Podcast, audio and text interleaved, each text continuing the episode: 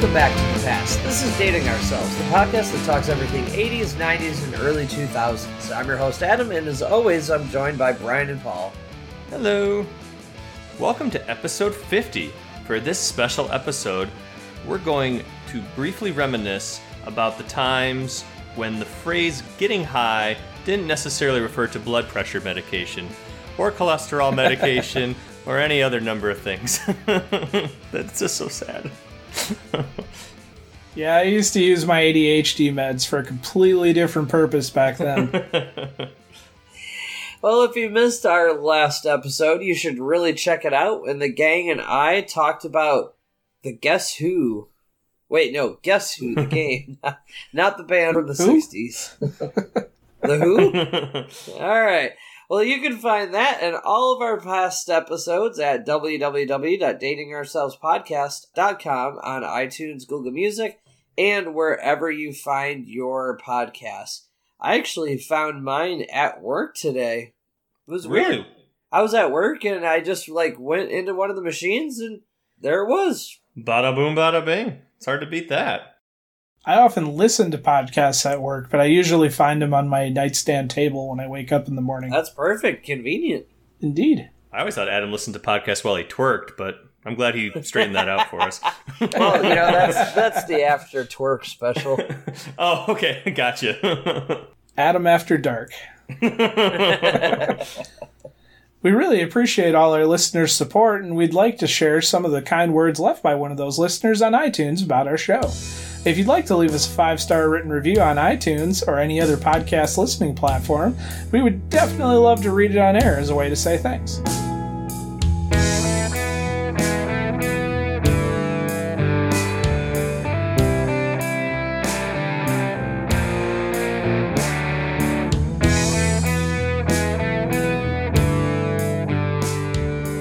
Here is this week's 5-star review. Yes, we actually have one. Woohoo! Woo!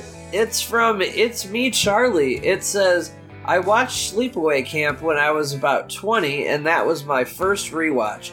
But it was fun with your interjections. By coincidence, I saw this within months of The Crying Game. Oh, no. Oh, dear. That's a heck of a double feature right there. Yeah. No kidding. Oh, so man. I think he's referring to our recent release of the commentary track that we did with Sleepaway Camp. So those of you out in the internet world who haven't listened to that yet, definitely find the video on Amazon and then have the commentary accompanying it. It's a hoot. It's a hoot. We definitely had fun making that episode. We sure did. Some of us more than others. It was my maiden voyage, so... that would emphasize me and Paul and not emphasize Brian. Right. Well, thank you. It's me, Charlie. 5-star reviews are always encouraged, and be sure to tell your friends about Dating Ourselves Podcast. So who's ready to go rafting? Because there's definitely whitewater ahead. Oh, no. Man. I love the vote of confidence there. You don't believe I can steer this ship? Oh, we do. Right into the rocks. Are you saying this episode's going to cause a scandal? It could. Oh, well, let's break out the cigars, shall we? That's right. Let's get this party started. This week, I'm going to be leading a discussion on pop culture icon Monica Lewinsky. Oh, is that what she is? Well... she'd have a handbag line. I remember that. I couldn't come up with a way to phrase it. Pop insert? Yeah. So I do have to say, before we go any further, that I will do my best to keep our discussion of the subject matter at a PG-13 level, but I would not recommend that you let your younger children listen to this episode, because from topic alone, you can guess what dark holes we're going into. Yeah. And we're not talking about the inside of the handbags either, so... So, if you are under 13, I would recommend that you don't tell your parents you listen to this podcast. because you're about to get an education. That's as we right. all did at your age when we lived through this. Yeah, no kidding. Yeah. But I will stop interjecting and I will let Brian continue because I know he's jumping up and down. Partially impatient, partially have to pee. So, you know, what are you going to do? Remember, we're going to pick the next episode's topic at the end of the show. It's going to be Nostalgia Combat. Nostalgia Combat! That's right. It's going to be me and Cheers, where everybody knows our names, and Adam with Firefly. So, Paul, tell us about White House interns.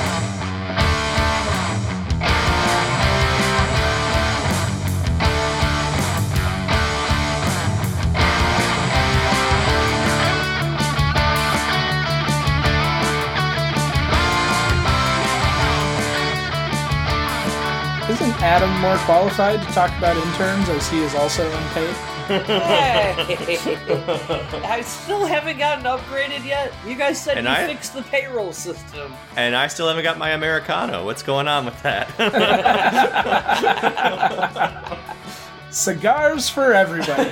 Go ahead and start. I'll be back with your dang Americano.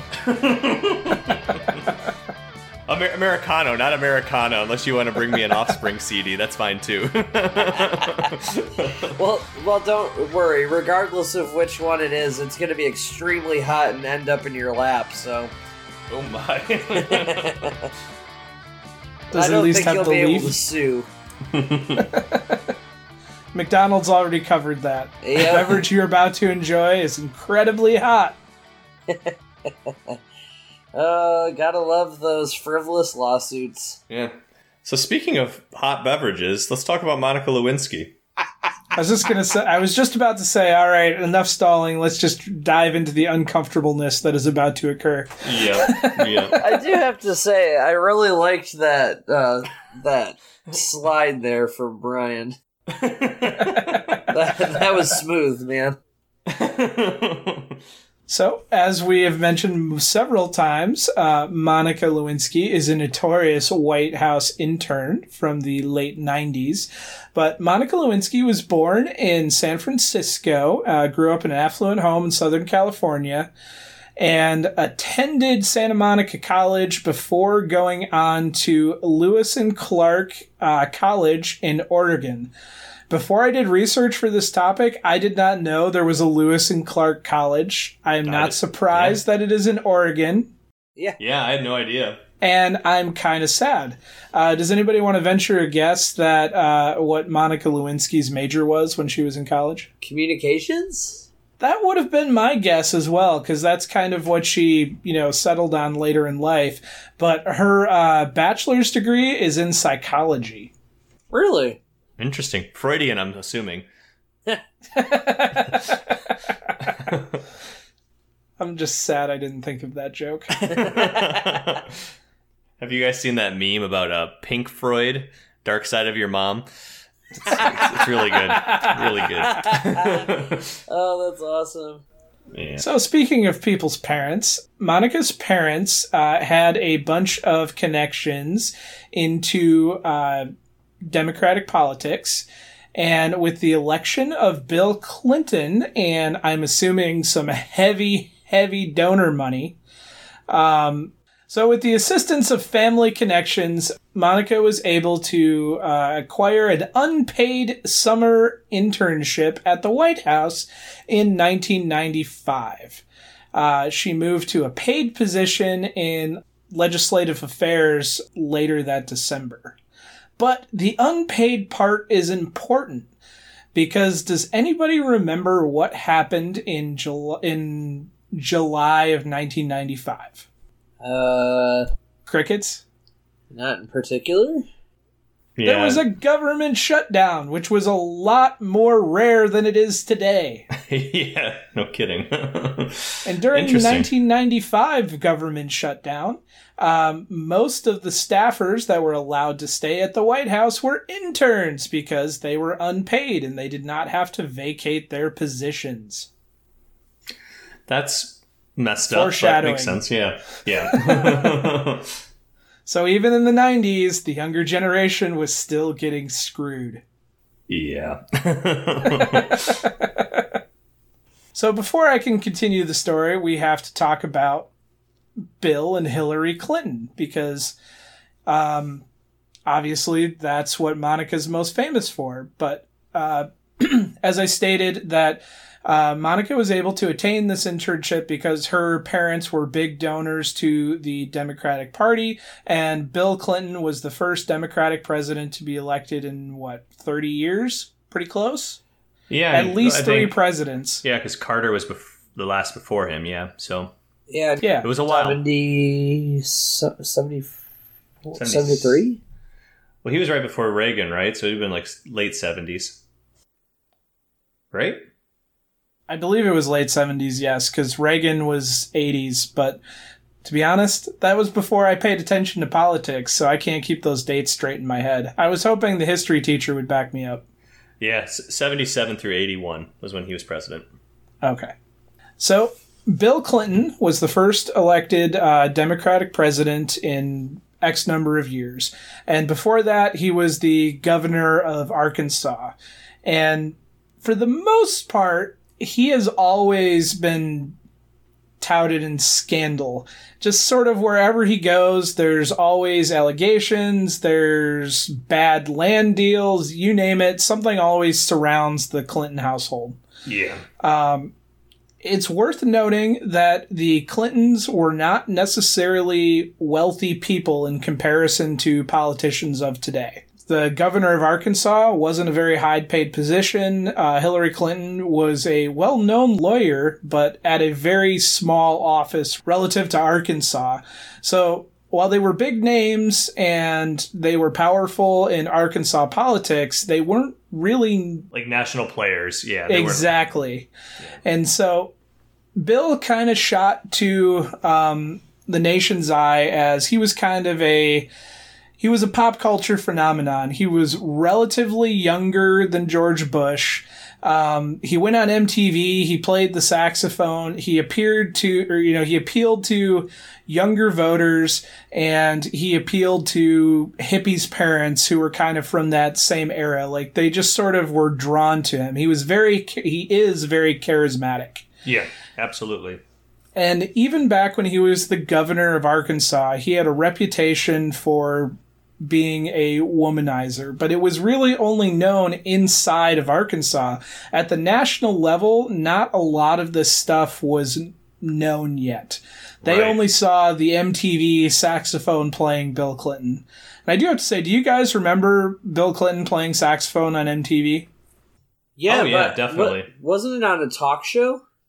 I thought it was on Maury or something like that. It was. I think it was Arsenio Hall, wasn't it? Yes, you're right. Arsenio Hall. Yep. It was on Arsenio Hall, but I thought he did it on MTV as well. I know he did several interviews on MTV. I thought he played saxophone on MTV. I think he did that too. He might have. I just always remember hearing it. I just always remember hearing it referenced as him going on Arsenio to do that. Oh, he definitely did go on Arsenio Hall. Ooh. And then he was also on the Animaniacs playing the sax, so that's true. I was going to bring that up is in the song The Presidents of the United States on Animaniacs, which is still how I remember the presidents in order. Don't remember years, obviously, but if someone asked me to write down the presidents on a chalkboard at the front of the classroom, I would literally be singing the song in my head as I'm writing the presidents. And the, second to last line of the song is, "And in Washington today are the Clintons, Bill and Hillary." Nice. And in that it showed characters of them that had super big heads, and it accented both Hillary's teeth and Bill's saxophone. And I, even as a kid, I always thought that was really unflattering. Even though I find it hilarious, I just always thought that was a very unflattering character of them. Yeah, yeah. Well, I remember even in the Animaniacs theme song, the second verse is "We're Animaniacs. Dot is cute and Yakko yaks. Wacko packs away the snacks while Bill Clinton plays the sax. We're Animaniacs." It definitely mentions Bill Clinton in the song, which is... That's funny. I think very amusing. I had completely forgotten about that. Yep. But that just kind of lends credence to when he came on the scene and became a national player, he entered into pop culture very quickly. And, you know, he had haters and he had lovers, but he definitely was definitely was bigger than life in U.S. politics at the time that he entered. Certainly more than George Bush and certainly more than Bob Dole later. Mm-hmm. Yes. But speaking of lovers, the first one we need to bring up is a woman named Gennifer Flowers. Yes. Gennifer Flowers was a nightclub singer in Arkansas, and she was the first person to publicly admit to having an affair with Bill Clinton. And the only reason that this is significant is because it is the first in a trend that... I shouldn't say there. I'm sure there were more before this, but this was... the first time that an accusation came forward that he had an affair that he did not deny. Mm. And in local politics, it actually helped to strengthen his image because it was the first time that Hillary kind of did the I stand by my man present mistakes, which was definitely something that she still sticks by to this day, which I find interesting. But hey, you know, whatever works for the Clintons. Right. That's their motto, too. So around the time that this broke news, there was also the Whitewater land deal. Whitewater was a piece of investment property that was invested in with questionable funds and fell through. And this led to a public investigation by independent counsel Ken Starr. And it was kind of the forerunner to his presidential campaign. So he started his initial presidential campaign with like 2 scandals in the books. And that was part of why he did the Wicked press tour in order to kind of expel his image, you know, his Arkansas image and bring him to the national stage. And for the public eye, people were aware of it, but I don't remember too many people caring. Right. Yeah, it was definitely not something that was discussed too much, at least not that I can recall. Right. And I have to also come up with the disclaimer, too, is this is the filter of me remembering it as well. Right. Because I definitely remember getting discussed more once things with Monica Lewinsky kind of hit the fan. And then all the past started coming back. Exactly. So like skeletons in a closet. But I don't remember that being the case when he was running for president. So, I mean, that being said, how old were we? 10, 11 years old, you know? Probably, so. Yeah. Yeah. We were old enough to... I should say that that's the first presidential election coverage that I remember watching on TV. And I remember watching, you know, George Bush Sr. and Bill Clinton. Yep. I can distinctly remember watching them on TV and understanding that there was an election going on and, you know, hearing my relatives argue at the dinner table on Sunday and so on and so forth. Like, this was definitely the first time that I was becoming aware of the U.S. political system.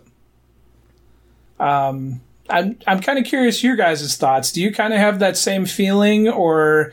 Were you guys more active or less active at this point in time? I'm not talking about the scandal yet. I'm just talking about the 92 election. That's really kind of the first election I remember, because that was Bill Clinton versus George Bush. The other Bush. Yeah, Elder Bush. And then there was the third-party candidate, H. Ross Perot.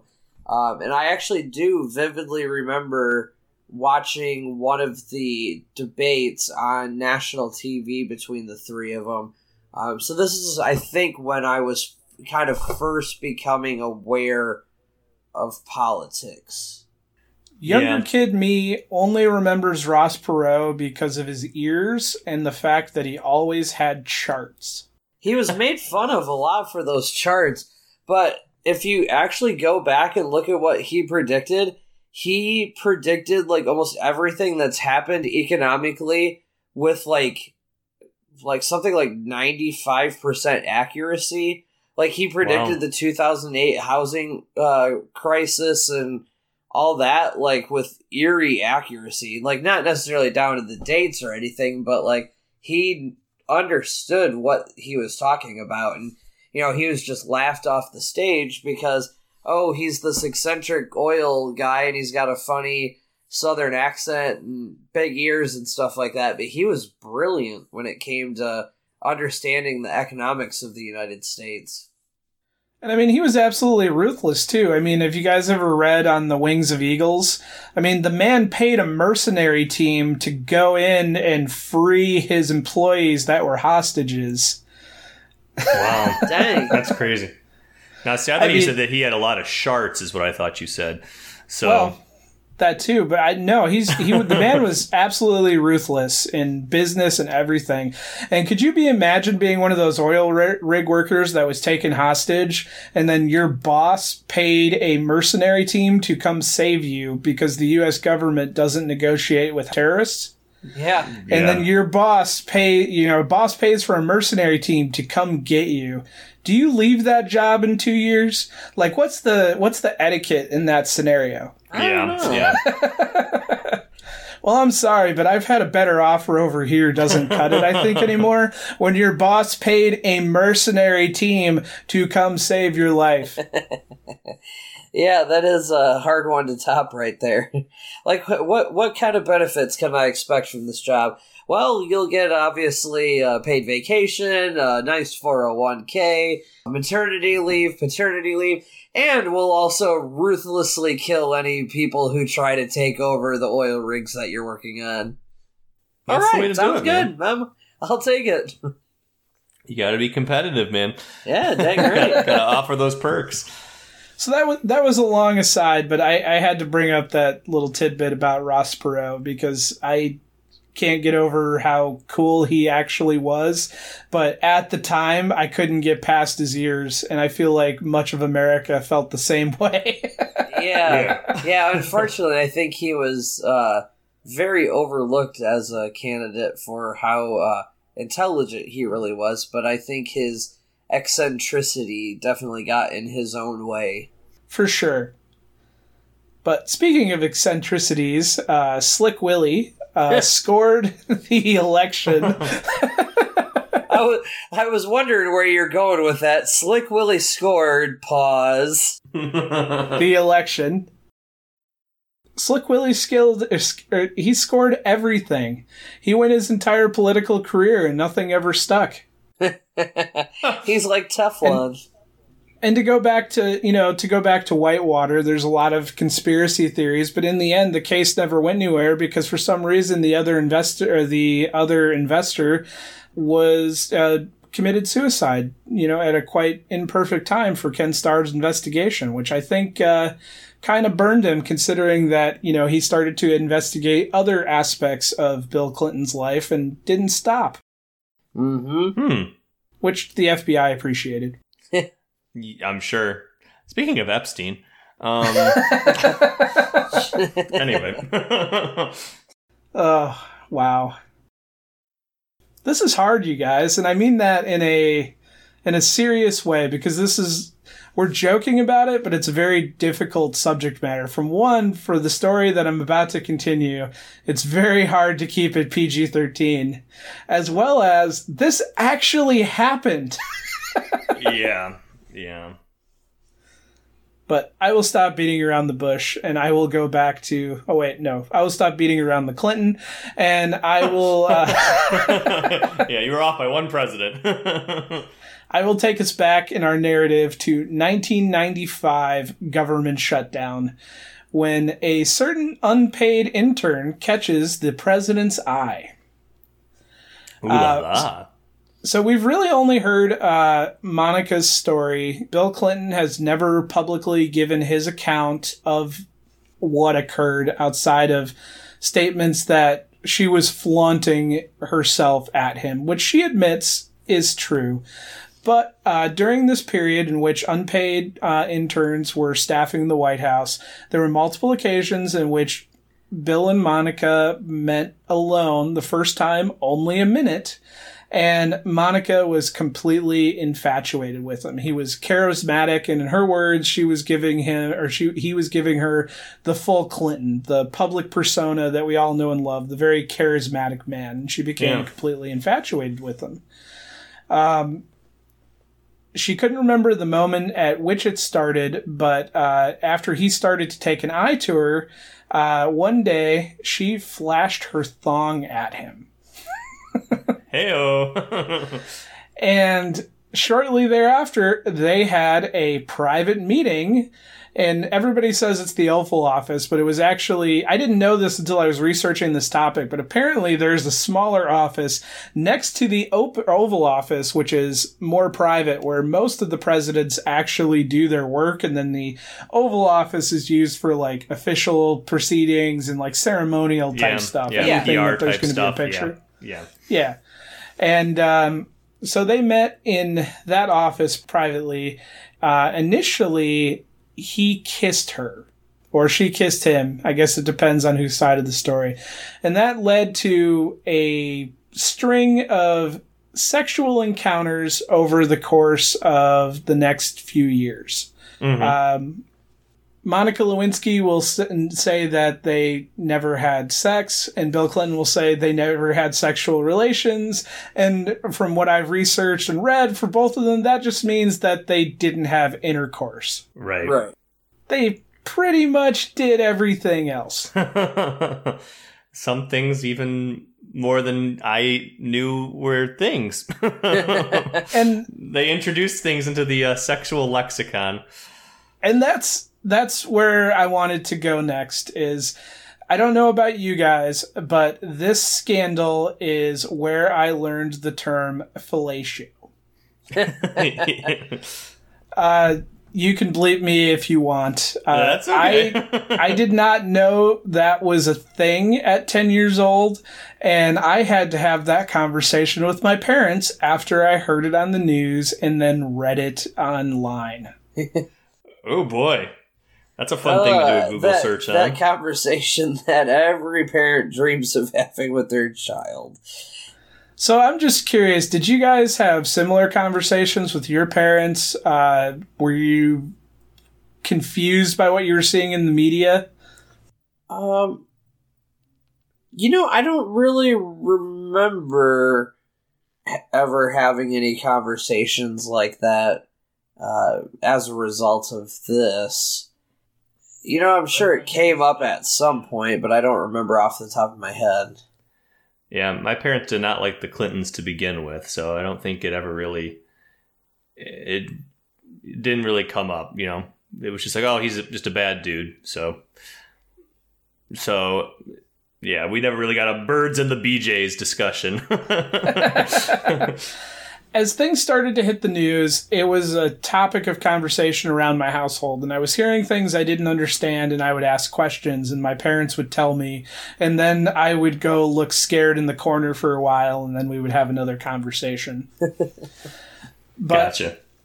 Long before the news media caught wind of any of this, other White House staffers, as they returned to work post-government shutdown, started to notice that Bill and Monica were meeting a little more regularly, and this is when I mentioned that Monica had been transferred to a paid position in legislative affairs, and then was shortly there sent to the Pentagon. So... Well, and can we also point out the irony that she got sent to legal affairs? Yes. We can point out... So, Monica Lewinsky is sent to work at the Pentagon in legislative affairs. She now has a paid position, and during this time, she still meets with the president one or two more times, and then from that point on, they more or less have a phone relationship. During this time, Monica befriended a woman named Linda Tripp, and Linda Tripp began recording her phone conversations with Monica. And during these conversations, she gave lewd details of the affair. And it was Linda Tripp's idea to save the blue dress in case, you should ever need that later. Yeah. for like an upcoming, you know, social gathering. Yeah. But I mean, it came up during this time, like she was in love with Bill. She was almost of the impression that Bill was going to leave Hillary when he was done as president and they were going to be together. She was completely infatuated. From her side of the story, this was a mutual relationship when they were together. From other people, this was just Bill being Bill, and it was another one of his flings. But the blue dress I'm referring to is... Monica had a blue dress that contained the president's... Hold on. Before you finish that, are you sure it wasn't a white and gold dress? It was definitely blue? It was definitely blue. Okay, sorry. That's a different pop culture reference. Sorry. Anyway, go on. I'm sorry, Paul. It looked blue to me. That's referring to the Facebook meme. It's not a lewd joke. Google it. Right. From like 2015 or something. Yeah. Yes. Look it up. So, okay. Need to compose myself. So Monica had a blue dress that she saved on the advice of Linda Tripp, which was recorded in phone conversations, that contained the president's ejaculate. Mm-hmm. Yep. I don't want to repeat myself, but part of me says it bears repeating because she saved a dress that contained the president's ejaculate. Yes. Yeah. Who saves that? Yeah. So as a kid, I thought that was like a Kool-Aid stain, basically, right? You know, like once that got in a piece of fabric or something, it was never going to come out. Like, I thought, like, that dress was just ruined because of that. So I was always worried about, you know, myself coming of age and, pun intended, and being like, I'm just going to ruin so many pairs of clothes and so many, you know, everything else because, you know, you can't wash that shit out. It wasn't until I was, like, probably 15 I realized that, like, oh... that definitely comes out. So she just saved that dress in like a dry cleaning bag with stains on it of the masculine sort and just left it there just in case there'd ever be a court hearing. So as I had mentioned earlier, Ken Starr had started investigating the Clinton after the Whitewater scandal kind of fell through. He seemed to, you know, continue to investigate the Clintons for other things. And this is where Paula Jones becomes into the picture. And she sues the president for sexually harassing her in 1990, 91. It was before his presidential election. Or no, it was... before he was elected, but during his campaign. So Paula Jones was a staffer in the Arkansas governor's office. And during the election campaign, allegedly, Bill Clinton asked to meet with her, at which point it was stated that he exposed himself and asked her to kiss it. That's the allegation. I swear I'm not pausing for dramatic effect. It's just, this show took a dark turn this episode. So after Bill Clinton is elected president and post meeting Monica, but before public knowledge, Paula Jones, with the help of Ken Starr, sues Bill Clinton for sexual harassment from the I say allegations because they settled out of court, from what I recall.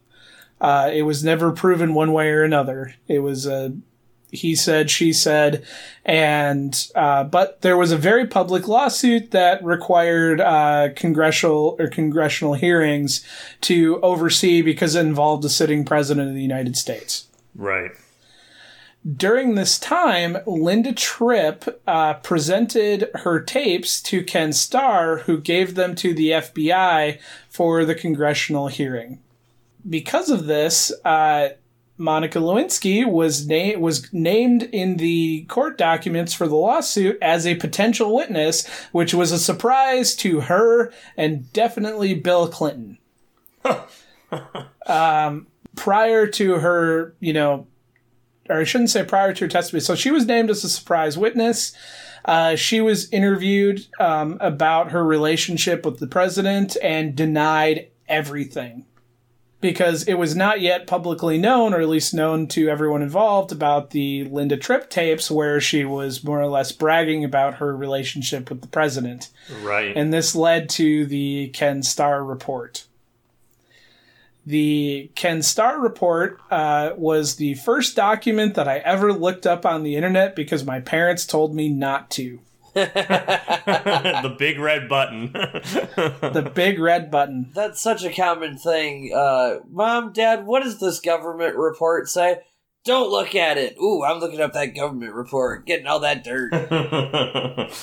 So the Ken Starr report was a conclusion of, or his conclusion of his investigations into various scandals, and it accused both Monica and Bill Clinton of perjury, of lying under oath, because of the testimony they gave during the Paula Jones lawsuit where they denied having a sexual relationship.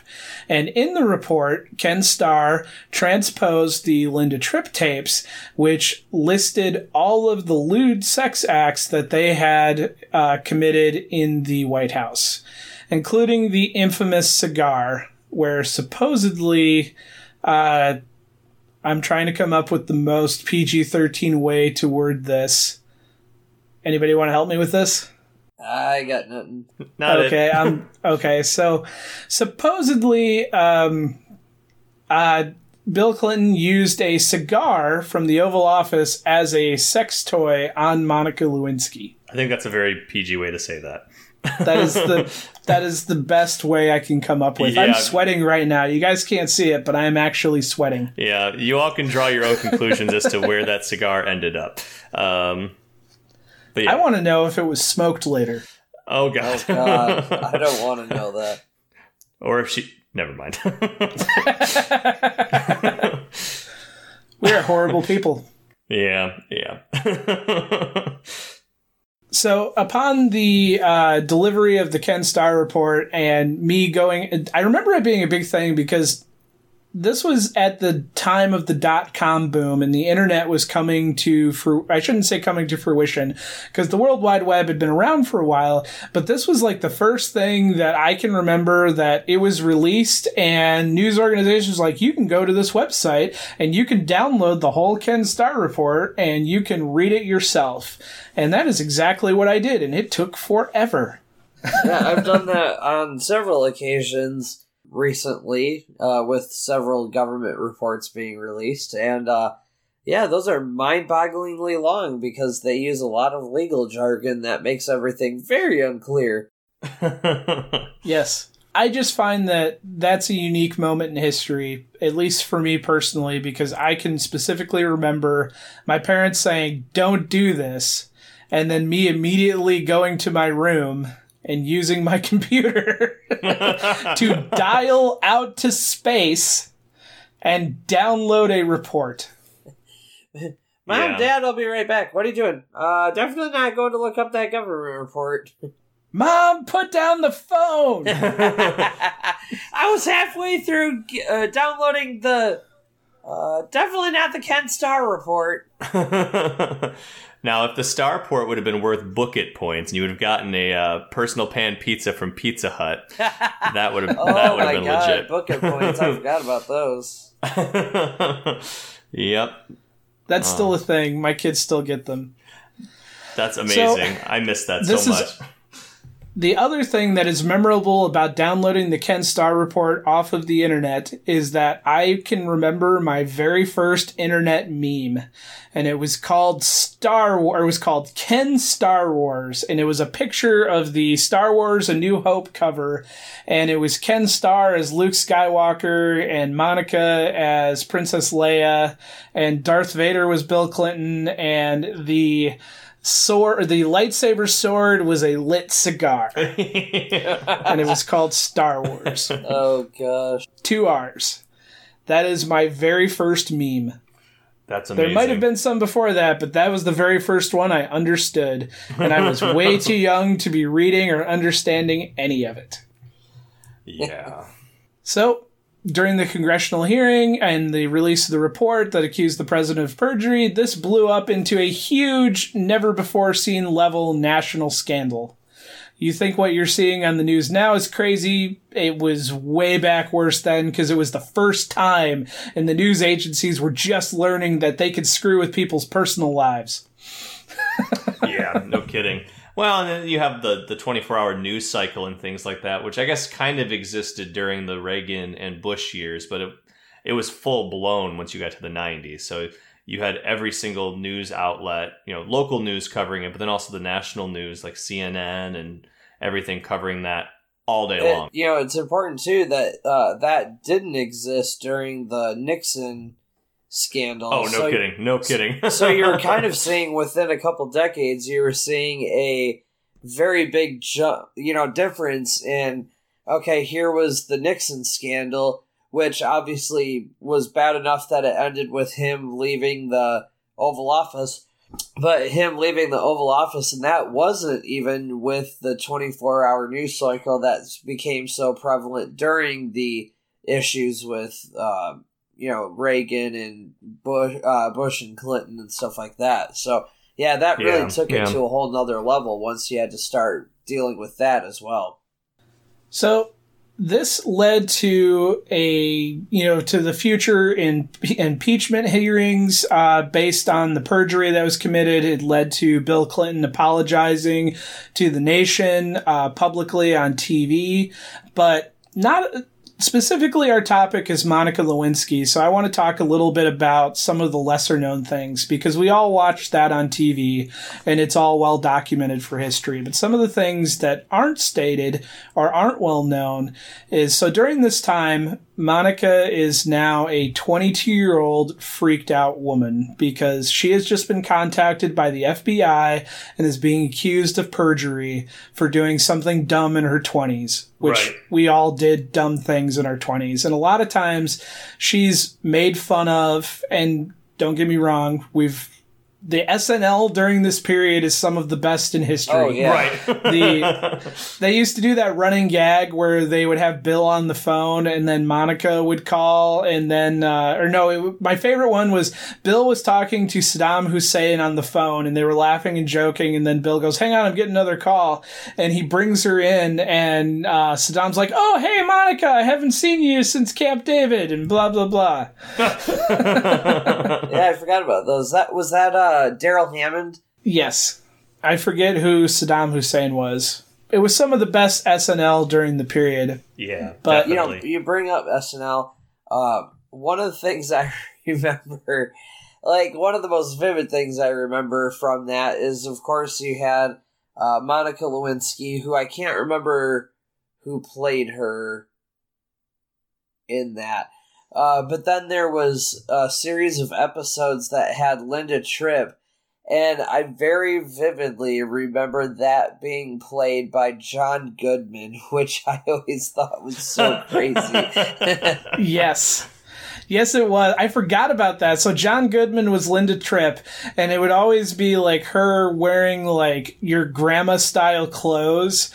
And then, the phone on the wall would ring in the kitchen and she would pick up the corded phone and then she would go, oh, hey, Monica, just a minute. And they would show her pulling out a tape recorder. Yep.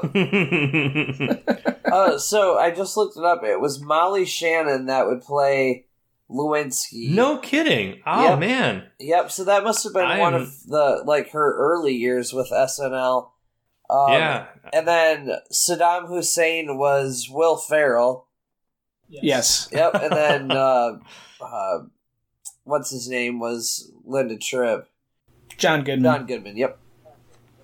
So, but back to Monica. So Monica was approached by the FBI and she was threatened with charges of perjury and she was more or less told that she was going to face, and prison time and all sorts of repercussions for her actions in the congressional hearings and lawsuit during the Paula Jones scandal.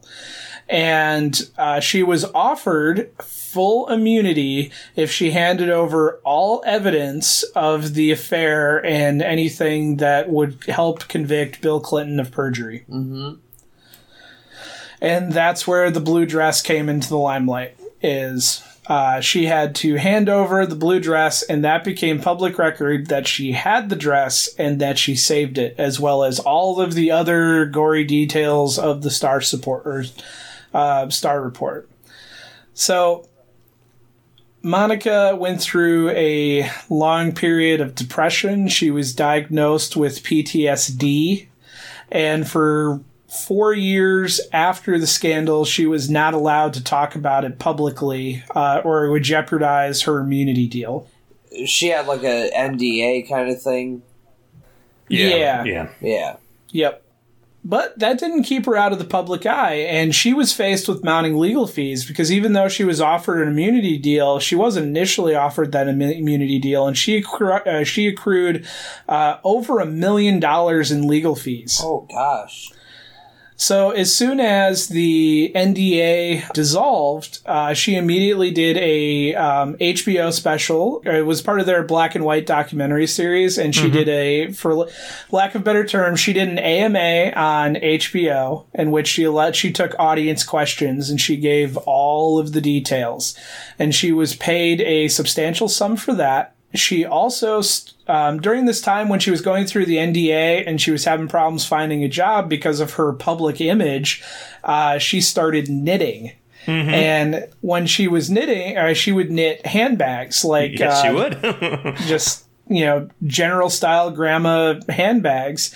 And she ended up coming out with her own product line of these handbags that were manufactured in Louisiana, and she had an active role in the company. And that was all to pay for her legal fees. So really, her life for a long time was, I don't want to say ruined, because, she's doing okay. But when you think about a person in their 20s going through this, and she was in love with Bill Clinton. She truly believed that he loved her. And you can make the argument of this was an abuse of power and he was a charismatic figure, but she has stated over and over again, this was a consensual relationship. She was not coerced into anything. So when you think about it, this was a private act between two consenting adults. And in the end, she was shamed for it. Right. Yeah. Yeah. Wrong. I just want to, looking back at this with 2019 vision, that's a part of the story that doesn't get brought up much. So I wanted to take a moment and just say, she had PTSD from this. Yeah. And you can imagine why. Going from someone who's like, it's a pretty prestigious position to be a White House intern. But at the same time, if people saw you on the subway in D.C., no one would know you from anybody else.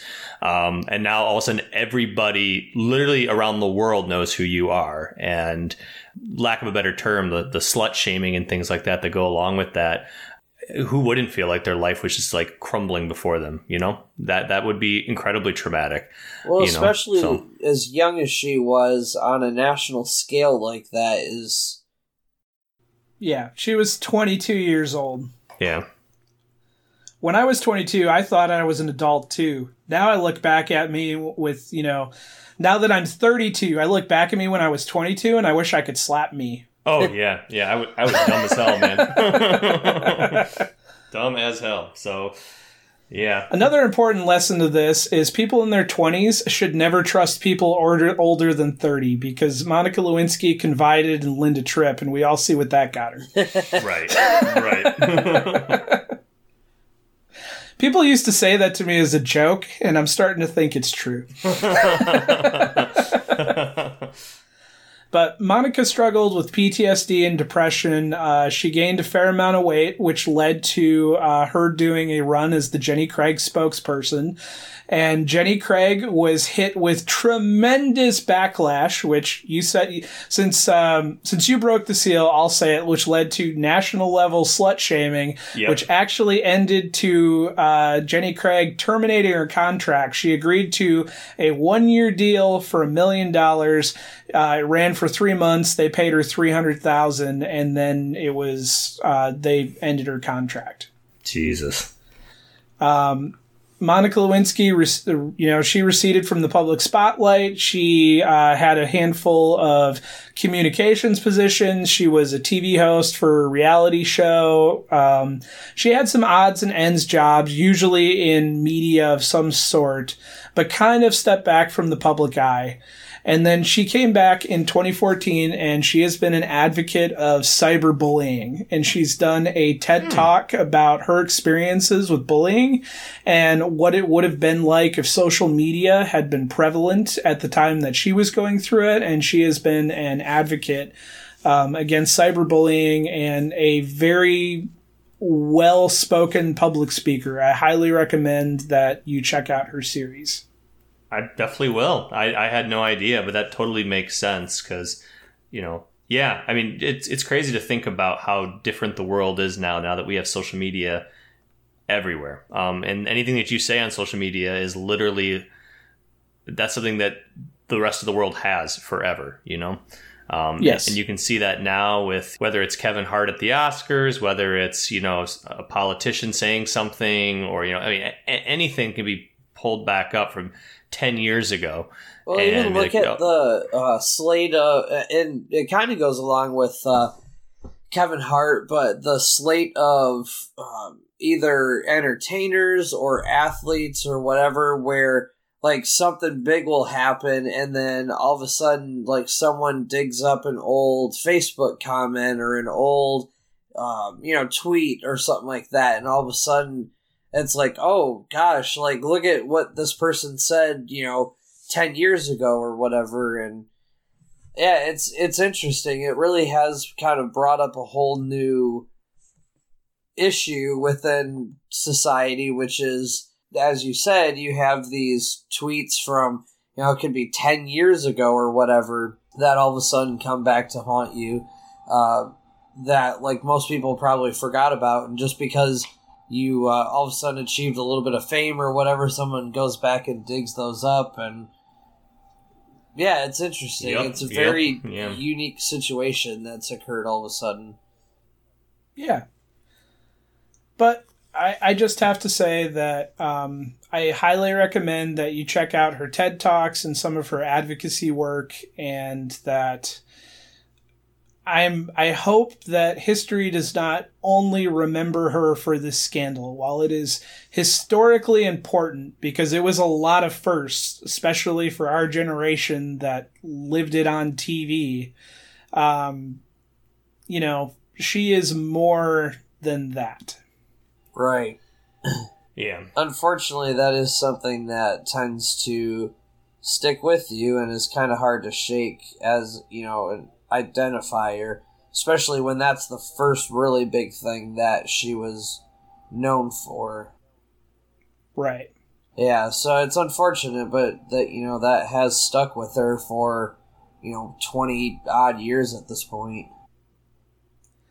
So I've brought up some of my memories as we've gone along about watching it on TV and asking my parents uncomfortable questions. Do you guys have any memories from this time period that you want to bring up, or anything that resonates with you to this day? I just remember it being really like in the cultural zeitgeist at the time. Like everything revolved around this whole scandal and stuff like that. And I just kind of really like the biggest thing I remember is just that kind of era of like everything going on and, hearing these names like Lewinsky and Kenneth Starr and Linda Tripp and all that for all these months as all of this was unfolding.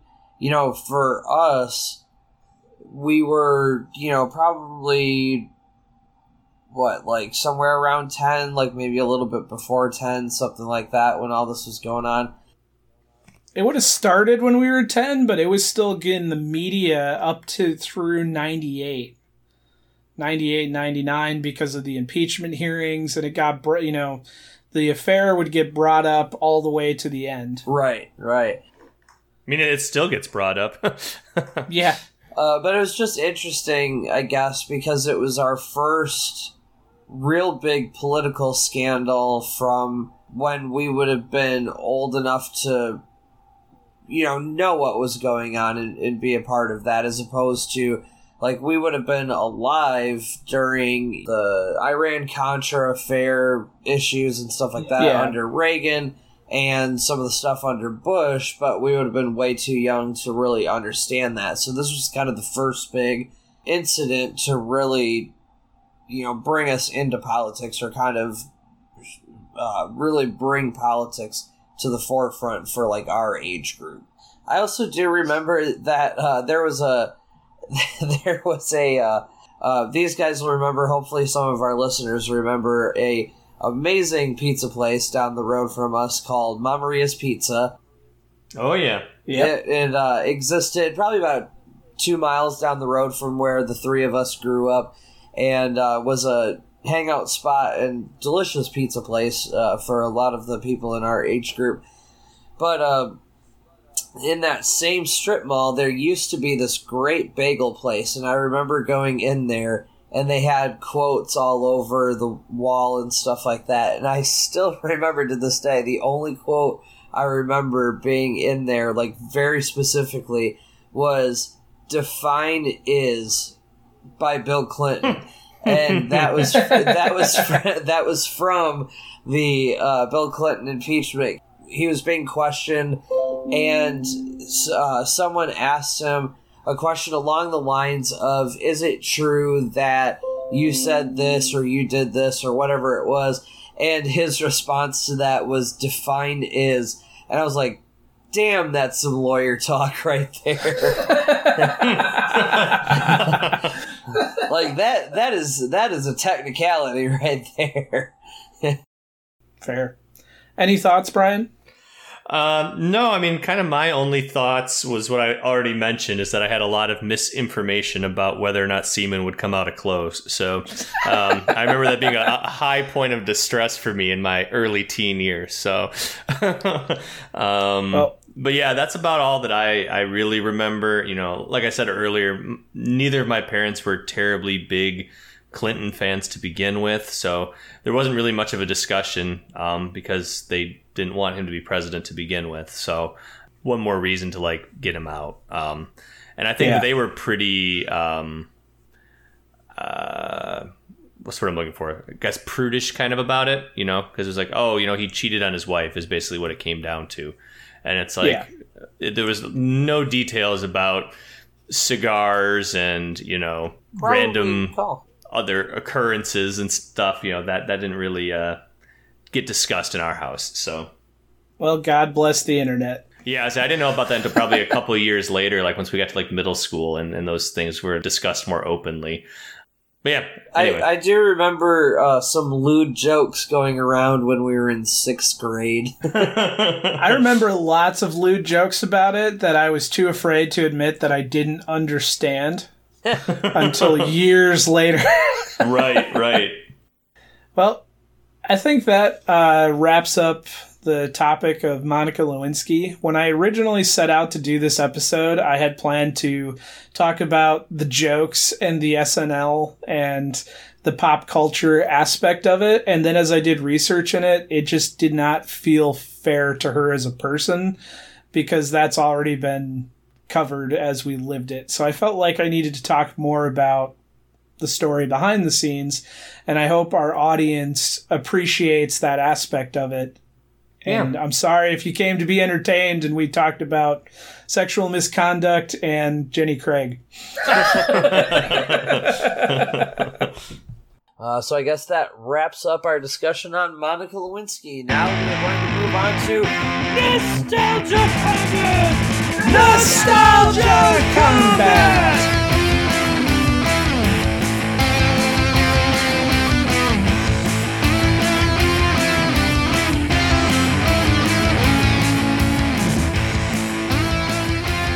Yes, I have devised a trivia question for my co-host to answer. Whoever is closest will lead their chat next week. Adam has Firefly, which I believe he still hasn't watched.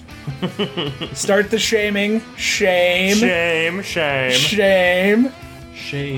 Shame. Shame. Or the shame wizard. And Brian has that sitcom where everyone knows your name. Cheers! Da da da da da. All right. So, my trivia question, since our current episode was baked in scandal, what percentage of U.S. presidents have been involved in a sex scandal of one form or another? How many have or have not? How many have? Have. Okay. Does this, this is any time, like, in their... Any time in history. So, okay, and it... From George Washington to Donald Trump. Right, but I just mean, like, only when they were in the White House or any time in their career they were... Sitting president. Okay. I'm going to say... 69%. Close, but no cigar. If he's going to pick that one, then I have to go with 420%. 420%? Come on, give me a real number. I know. I had to make the joke since he picked that number. I had to go with the other one. I am going to guess... 35%. You are almost spot on. Oh, man. 16 presidents, which comes out to be, what, 36%? 35 repeating? I always say I hate doing mental math, and here I am doing it on air again. So 16... Someone check my math. Divided by 16 45. 16 presidents. Yeah, 35.5 repeating. Oh, dang. Look at you, Adam. Big old brain on your head. Yeah, got them big old brains. And as we come to the end of the episode, I won't name them in order, but if you Google presidential sex scandals, you will find quite the list. Thomas Jefferson I found to be the most interesting. Yes. Well, that one's well known. With Miss Sally Hemings. And then... Yes. Which president was it? It was someone in the early 20th century that had some really scandalous letters that were shared at a bunch of museums, like within the last 5 years. Was that Harding? Harding? I think it might have been Harding. It was either it was either Harding or Arthur. I think it's Harding. Both were on my list. But I believe he had some the predecessors of sexting that was all basically shared public display at 20 different museums around the country. I don't know for sure, but I could see it being Harding because there is a theory. He died right before the Teapot Dome scandal broke. But they said he died on a train coming back from Colorado or something like that, I want to say. And they said he died of pneumonia or something like that, but a lot of people believe that he was poisoned by his wife because he was having a bunch of affairs and she got mad and poisoned him. I think John Oliver talked about this in a past episode of Last Week Tonight. Oh, really? So if you get a chance, it is. I'm just looking it up right now. It definitely was Harding, and he had some steamy love letters to his mistress, and they are... They are suggestive. And Monica Lewinsky was a guest on Last Week Tonight, and I highly recommend the episode. I don't know if I've seen that episode. I'll have to check that out. It's this season. Yeah, I've not been catching up. I got to do that. So speaking of Warren G. Harding, do you guys know what the G stands for? This is one of my favorite pieces of presidential trivia. No, I have no idea. Gonorrhea. No. Although it would have fit his personality, apparently. No, it was Gamliel. Gamliel. Warren Gamliel Harding. I'm glad you spelled it, because that was going to be my very first question. Wow. Yeah.